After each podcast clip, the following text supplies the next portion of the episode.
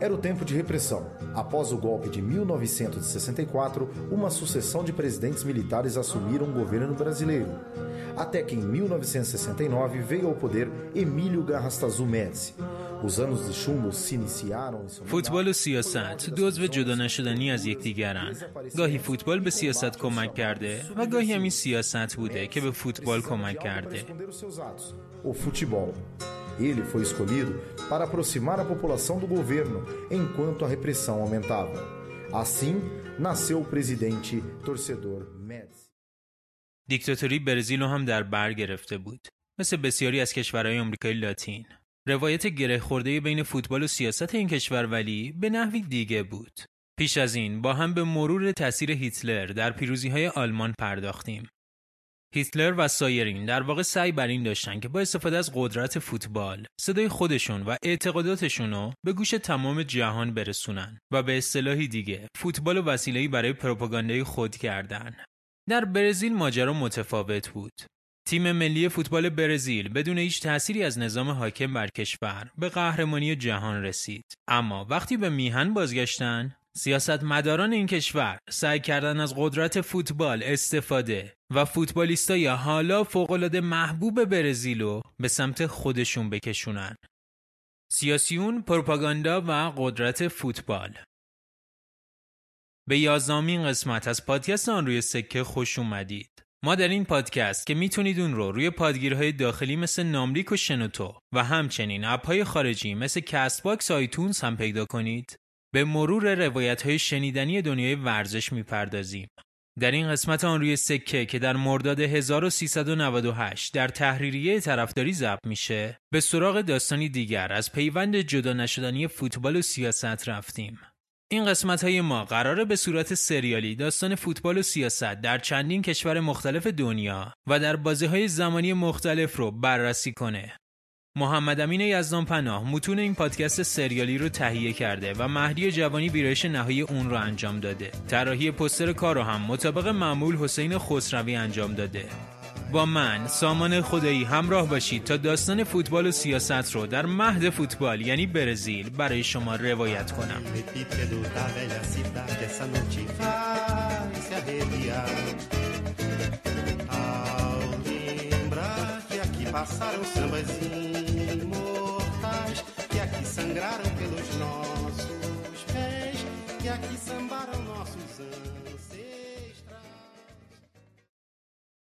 برزیل در اولین جام جهانی فوتبال که به میزبانی اوروگوئه برگزار شد حضور داشت، اما به موفقیتی نرسید.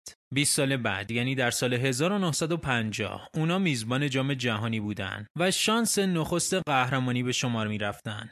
شکست تلخ و فاجعه بار برزیلیا در روز آخر اون جام منجر به رقم خوردن فاجعه ماراکانا شد، اتفاقی که هرگز از یاد و خاطره برزیل نمیره. 4 سال بعد سلساو عازم سوئیس شد تا بلکه کار ناتموم در خونه رو خارج از خونه به سرانجام برسونن. ولی این جام هم خیلی زود برای برزیل به پایان رسید. با شکست برابر تیم ملی مجارستان در مرحله 1/4 نهایی. دیداری جنجالی که به دلیل خشونت فراوان از سوی بازیکنان دو تیم به نبرد برن شهرت یافت. امید مردم برزیل از فوتبال این کشور ناامید شده بود. اونا بعد نمایش مایوس کننده تیم ملی کشورشون در 2 جام جهانی برزیل و سوئیس، عملاً امیدی به قهرمانی جام جهانی 1958 سوئد نداشتن. سرمربی سلساو در جام جهانی سوئد ویسنت فئولا بود. اون قبل از شروع جام لیستی تهیه کرد که درش 40 قانون لازم الاجرا برای بازیکنان نوشته شده بود. از سیگار نکشیدن وقتی که یونیفرم رسمی به تن دارن تا مصاحبه نکردن با رسانه‌ها در زمانهای متفاوت. اونا همچنین یک روانشناس رو با خودشون به سوئد برده بودن. رفتارهای سرمربی برای بازیکنای نظیر پله چندان خوشایند نبود. فولا همچنین 1 سال پیش از آغاز تورنمنت یک گروه رو به اروپا فرستاد تا بازی‌های مقدماتی تیم‌های اروپایی شرکت کننده در جام جهانی رو تحلیل کنن. بازی اولشون مقابل اتریش بود و تونستن 3-0 ببرن. تساوی بدون گل حاصل بازی دوم با انگلیس بود تا کار سلساو به بازی آخر برابر شوروی بکشه. کار بسیار سخت بود. اینو بازیکن‌های تیمم میدونستن. به همین خاطر سه رهبر اصلی تیم ملی برزیل یعنی بلینی، دیدی و سانتوس با فئولا صحبت کردن و با فشارهایی که آوردن تونستن سرمربی رو برای سه تغییر در ترکیب تیم راضی کنن. اون سه بازیکن زیتو، گارینشا و پله بودن. تنها 3 دقیقه از سوت آغاز بازی گذشته بود. اول گارینشا و بعد دیدی برای برزیل گل زدن تا در بهترین 3 دقیقه تاریخ فوتبال برزیل کار شوروی رو یسره کنه و به 1/4 نهایی برسه. در ادامه جام تک گل پله کافی بود تا برزیل با عبور از ولز به فرانسه ژوست فونتن برسه. فونتن این بازی دیگه نتونست ناجی آبیا بشه و پله 17 ساله به همراه دیگر ستارگان اون روزگار فوتبال برزیل راهی دیدار نهایی جام مقابل میزبان شدن. در بازی فینال ابتدا سوئد از برزیل جلو افتاد، ولی در پایان بازی این برزیلیا بودن که با نتیجه هیجان انگیز 5-2 میزبانو در هم کوبیدن. حالا بازم برزیلیا اشک میریختن، اما دیگه نه برای سرخوردگی، برای افتخاری که 8 سال منتظرش موندن و در قاره سبز به دستش آوردن. نکته جالب درباره سرمربی تیم فئولا این بود که اون حین تمرینا و حتی موقع برگزاری بازی هم خوابش می برد. در این اوقات وظیفه هدایت تیم به عهده هافبک کارکشته یعنی دیدی بود.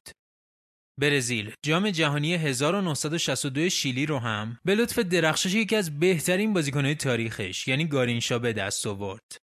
در کنار او واوا هم درخشان ظاهر شد و مثل گارینشا 4 گل زد، اما پله تو این جام بدشانسی آورد. در دومین بازی مقابل چکسلواکی مصدوم شد و ادامه جام از دست داد. با این حال مصدومیت پله مشکلی در راه برزیل ایجاد نکرد. سلساو در مرحله حذفی با کنار زدن انگلیس و شیلی به فینال رسید. تو فینال یه بازی تکراری رو تجربه کردن. اونا 3-1 چکسلواکی رو شکست دادن تا بعد از ایتالیا به دومین تیم جهان تبدیل شن که دوباره پیاپی ژول ریمه رو فتح میکنن.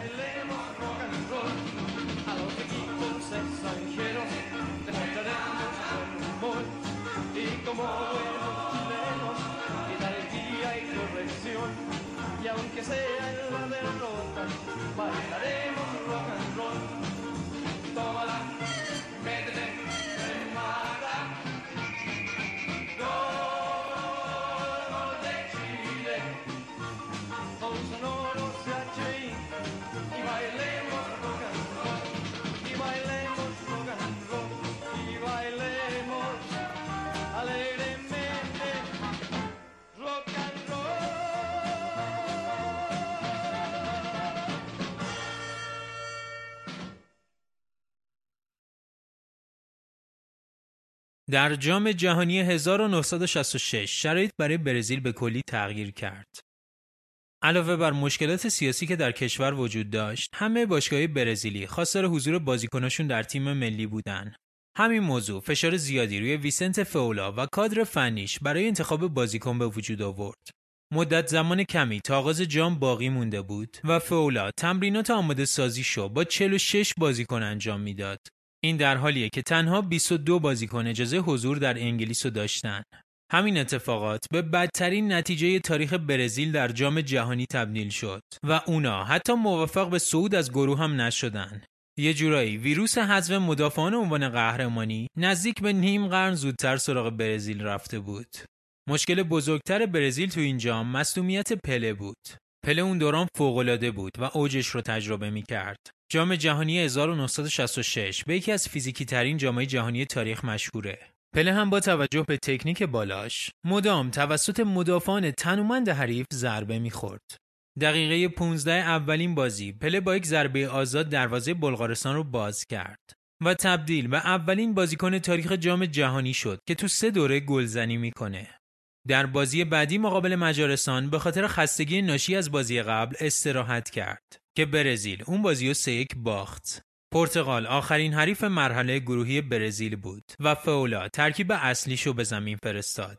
تکلای پرتداد و خشن مدافع پرتغال باعث مصدومیت شدید پله شد و اون ادامه بازی رو از دست داد. شکست 3-1 که برزیل در اون دیدار به معنی حذف از دور گروهی برای اولین بار از جام جهانی 1934 بود. پله بعد این جام از بازی ملی خداحافظی کرد ولی دوباره به تیم ملی برگشت و یکی از ارکان اصلی قهرمانی برزیل در جام جهانی 1970 مکزیک شد.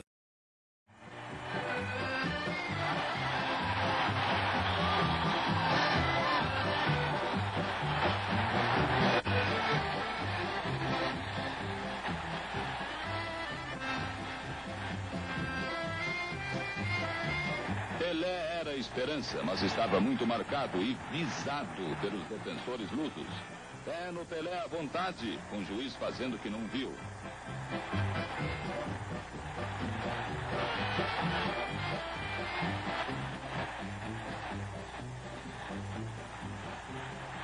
Jogava bem a maneira europeia a defesa de Portugal, dando duro, mas atuava com um plano tático.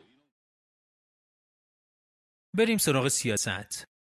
برزیل از حدود سال 1500 زیر سلطه پرتغال بود. تلاش هلند و فرانسه هم برای استعمار بخشی از این سرزمین جواب نداد و پرتغالیا در برزیل موندگار شدند. با وجود اینکه جنگ‌های ناپلئونی در اوایل قرن 19 فرسنگ‌ها با برزیل فاصله داشت، ولی این جنگ‌ها تأثیر مهمی تو تاریخ این کشور گذاشتن.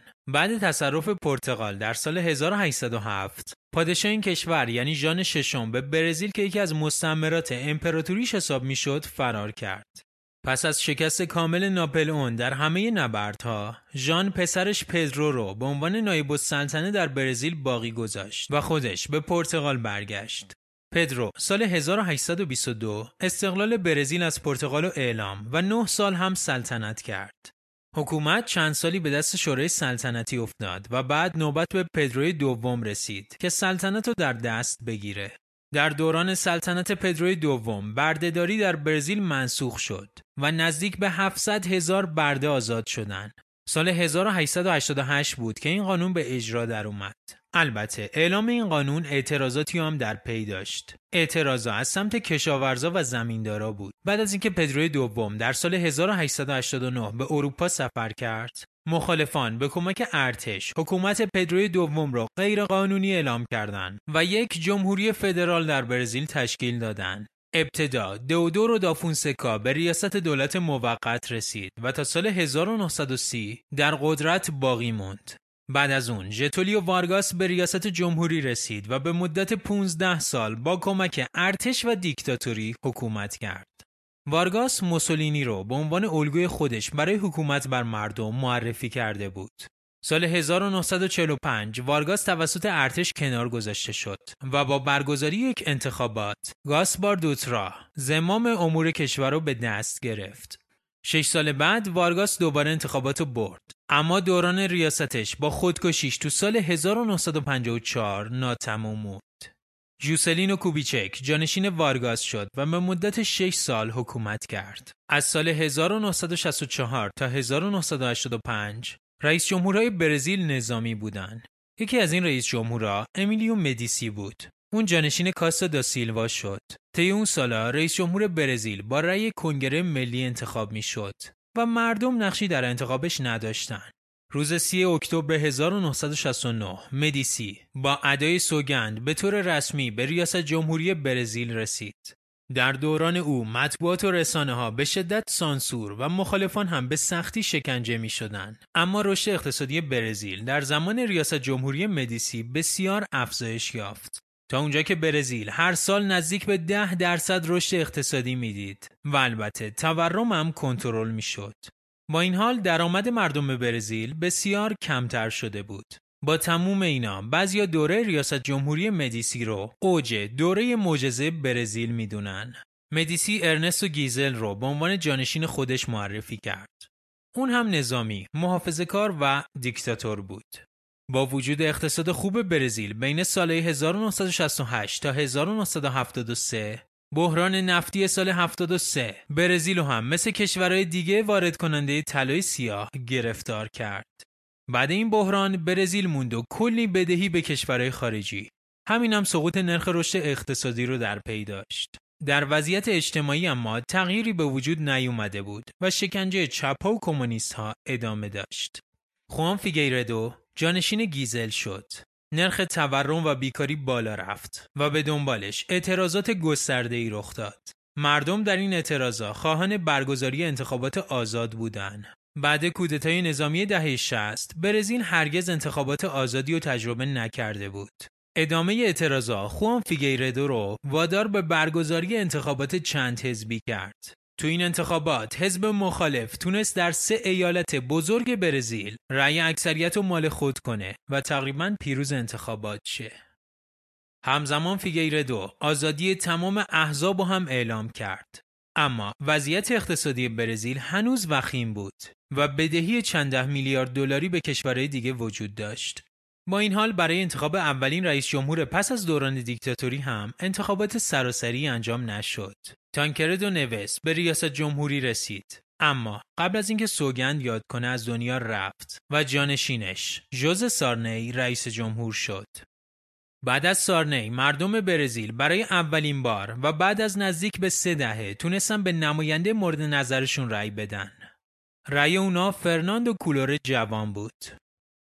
Defender e cumprir a Constituição, observar as leis, promover o bem geral e sustentar a união, a integridade e a independência do Brasil.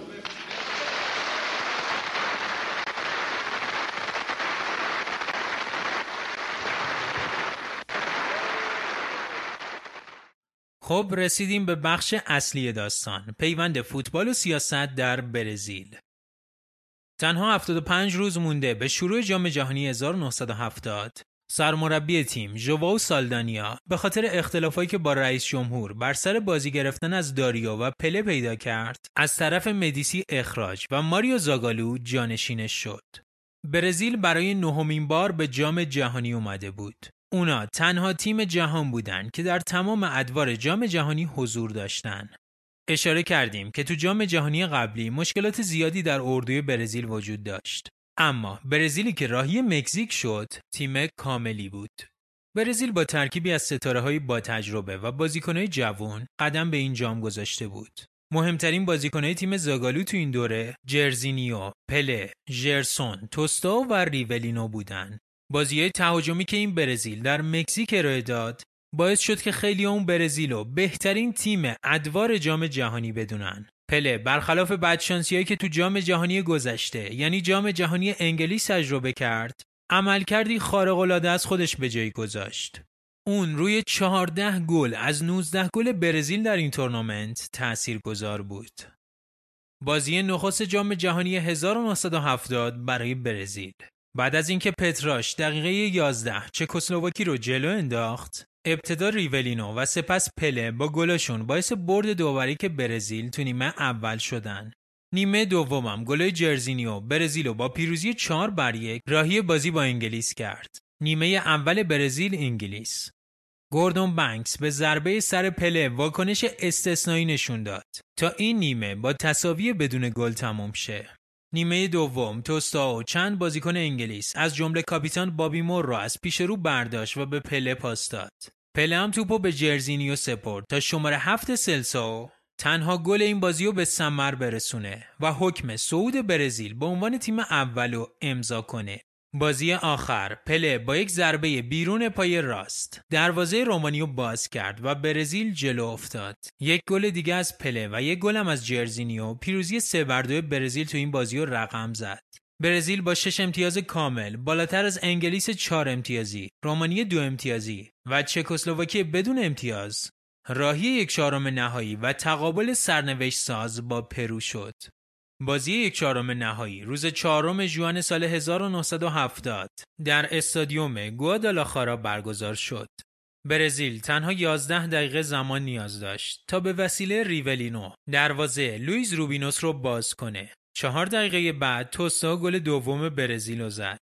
دقیقه 28 روبرتو گالاردو برای پرو گلزنی کرد تا اونا نیمه اول رو با امید نسبتاً بالایی به پایان برسونن. دقیقه 52 توستاو برای برزیل گل زد. هرچند که توفیلو کوبیاس با گلزنی تو دقیقه 70 امید پرو رو زنده نگه داشت، ولی گل 5 دقیقه بعد جرزینیو عملاً صفحه آخر داستان سفید و قرمزا در مکزیک رو رقم زد. ایستگاه بعدی سلساو دیدار با اوروگوئه و انتقامی که پس از 20 سال ممکن بود. برزیل نیمه اول بازی ضعیفی به نمایش گذاشت و دقیقه 19 لوئیس کوبیا با ضربه تقریباً آروم دروازه فلیکسو باز کرد. تو دقایق پایانی نیمه اول هافبک برزیلیا کلودوالدو از پست خودش خارج شد و جلوی زمین بازی کرد. دقیقه 44 کلودوالدو پاس دقیق ریولینو رو با یه شوت محکم تبدیل به گل کرد تا شاگردای ماریو زاگالو نیمه اولو با تساوی به رختکن برن. نیمه دوم شرایط به کلی فرق کرد. دقیقه 76 جرزینیو با یه دریبل عالی لادیسلاو مازورکویچ دروازه‌بان اوروگوئه رو رد کرد و گل برتری رو به ثمر رسوند. دقیقه 89 هم ریولینو پاس پله رو با یه شوت پرقدرت گل کرد تا تیر خلاص باشه بر پیکر اوروگوئه. حالا برزیل به فینال رسیده بود و باید با تیم سختکوش فروچ و والکارجی بازی می‌کرد. فینال روز 21 ژوئن سال 1970 در استادیوم آستک شهر مکزیکو سیتی برگزار میشد. در هوای گرم و طاقت فرسای پایتخت مکزیک، برزیل به دو دلیل شانس بیشتری برای پیروزی داشت. اولی، خستگی بازیکنان ایتالیا، چون 120 دقیقه بازی طاقت فرسا با آلمان غربی انجام داده بودند. و دوم، شرایط بدنی برزیلیا بود. زاگالو مشابه کاری که ویتوریو پوتزو در دهه 30 با بازیکنانش در ایتالیا انجام میداد و در تیمش پیاده کرد. اون به ملی‌پوشا تمرین نظامی میداد. علاوه بر این، ارتفاع مکزیک از سطح دریا مثل برزیل بالا بود و این کارو برای تیم‌های آمریکای جنوبی راحت‌تر از اروپایی‌ها می‌کرد. 18 دقیقه از شروع بازی نگذشته بود که روی پرتاب ژرسون، ریولینو خودشو به زحمت به توپ رسوند. سانت ریولینو به داخل محوطه با ضربه سر پله برزیلو یکی جلو انداخت. دقیقه 37 کلودوالدو که میخواست با یه حرکت تکنیکی توپو به سمت چپ زمین ببره، توسط بونینسینیا غافلگیر شد. بونینسینیا توپو گرفت، به سمت دروازه برزیل حرکت کرد، خودش هم گلزنی کرد تا نیمه اول 1-1 مساوی تموم بشه. نیمه دوم یه طوفان 20 دقیقه‌ای از برزیل کار ایتالیا رو تموم کرد. بین دقایق 66 تا 86 سلساو 3 گل به ایتالیا زد. خب گفته بودیم که ایتالیایی‌ها خسته بودن و برزیلیا از نظر فیزیکی بسیار قوی تر. دلیل اصلی این اتفاق عجیب همینه. ایتالیا از نظر بدنی کم آورد. دقیقه 66 جرسون با شوت زیبای پشت محوطه دروازه آلبرتوسی رو باز کرد. 5 دقیقه بعد این جرزینیو بود که گل سوم برزیل رو زد. جرزینیو با این گل به دومین بازیکن تاریخ جام جهانی تبدیل شد که تو تمام بازی‌های یه دوره گلزنی کرده و آخرین گل جام جهانی 1970 که توسط کارلوس آلبرتو به ثمر رسید، یکی از کلاسیک‌ترین گل‌های تاریخ جام جهانی بود. ابتدا کلودوالدو چند بازیکن ایتالیا رو دریبل زد و توپو به سمت چپ زمین به ریولینو که عقب‌تر اومده بود سپرد. ریولینو خیلی سریع به جرزینیو پاس داد. جرزینیو هم به سمت چپ زمین اومده بود. بیشتر مهاجمای برزیل سمت چپ زمین حاضر بودن و مدافع ایتالیا هم به همون سمت متمایل شده بودن. جرزینیو از فضایی که طرف دیگه زمین به وجود اومده بود استفاده کرد و توپو به پله پاس داد. پله هم با یه پاس مایل دقیق کارلوس آلبرتو رو در موقعیت گل قرار داد. کاپیتان 25 ساله برزیل سرزر برای 4مین بار دروازه آسوری رو فرو ریخت تا سلساو بی حرف و حدیث قهرمان جهان بشه و جام ژول ریمه رو برای همیشه به خونه ببره. Erzinho, faced by Socrates. Oh, it's not a bad ball for Pelé on the right side. It's Carlos Alberto. And what a great goal that was! Carlos Alberto puts this game surely well beyond the reach. Football Mexico 70. Football Mexico 70. Siquitibum, Alabitoba, Siquitibum, Alabitoba, Alabio, Alabao, Alabimbomba. Siquitibum, Alabitoba, Siquitibum, Alabitoba, Alabio, Alabao, Alabimbomba. ریولینو تو مصاحبه‌ای گفت که بعد از اتمام هر بازی اونا در جام جهانی، رئیس جمهور مدیسی با اون تماس می‌گرفته و با هم صحبت می‌کردن.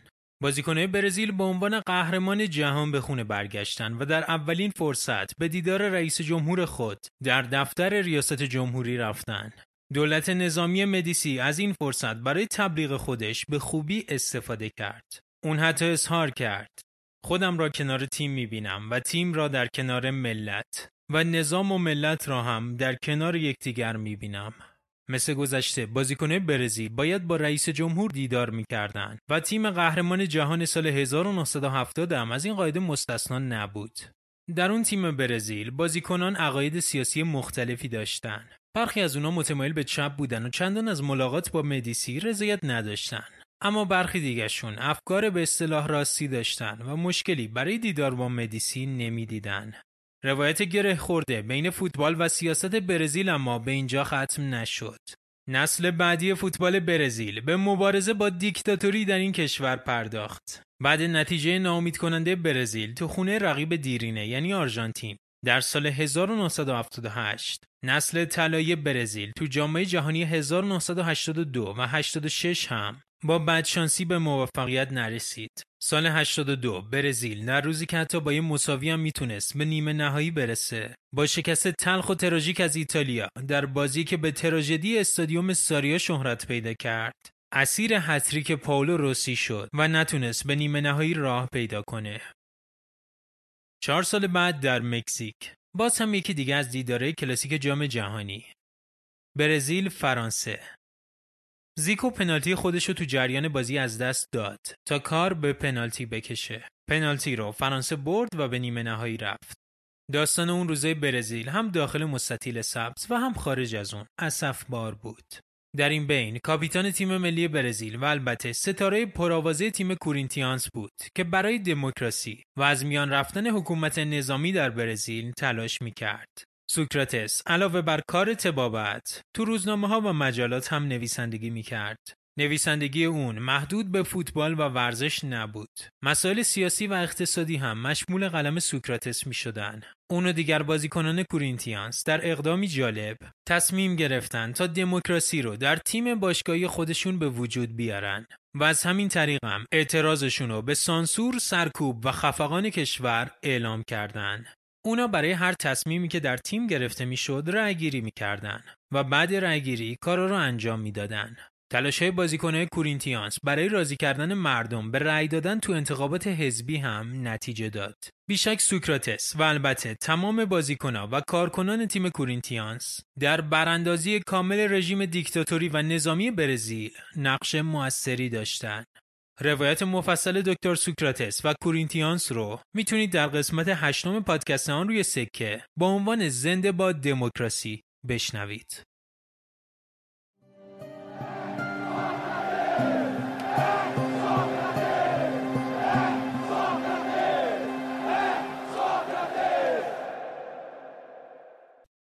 فوتبال برزیل تا 24 سال بعد به قهرمانی جهان نرسید. حتی نسل طلایی برزیل در دهه 80 تحت هدایت تلسانتانا هم با بدشانسی نتونست به افتخاری تو سطح جهانی برسه.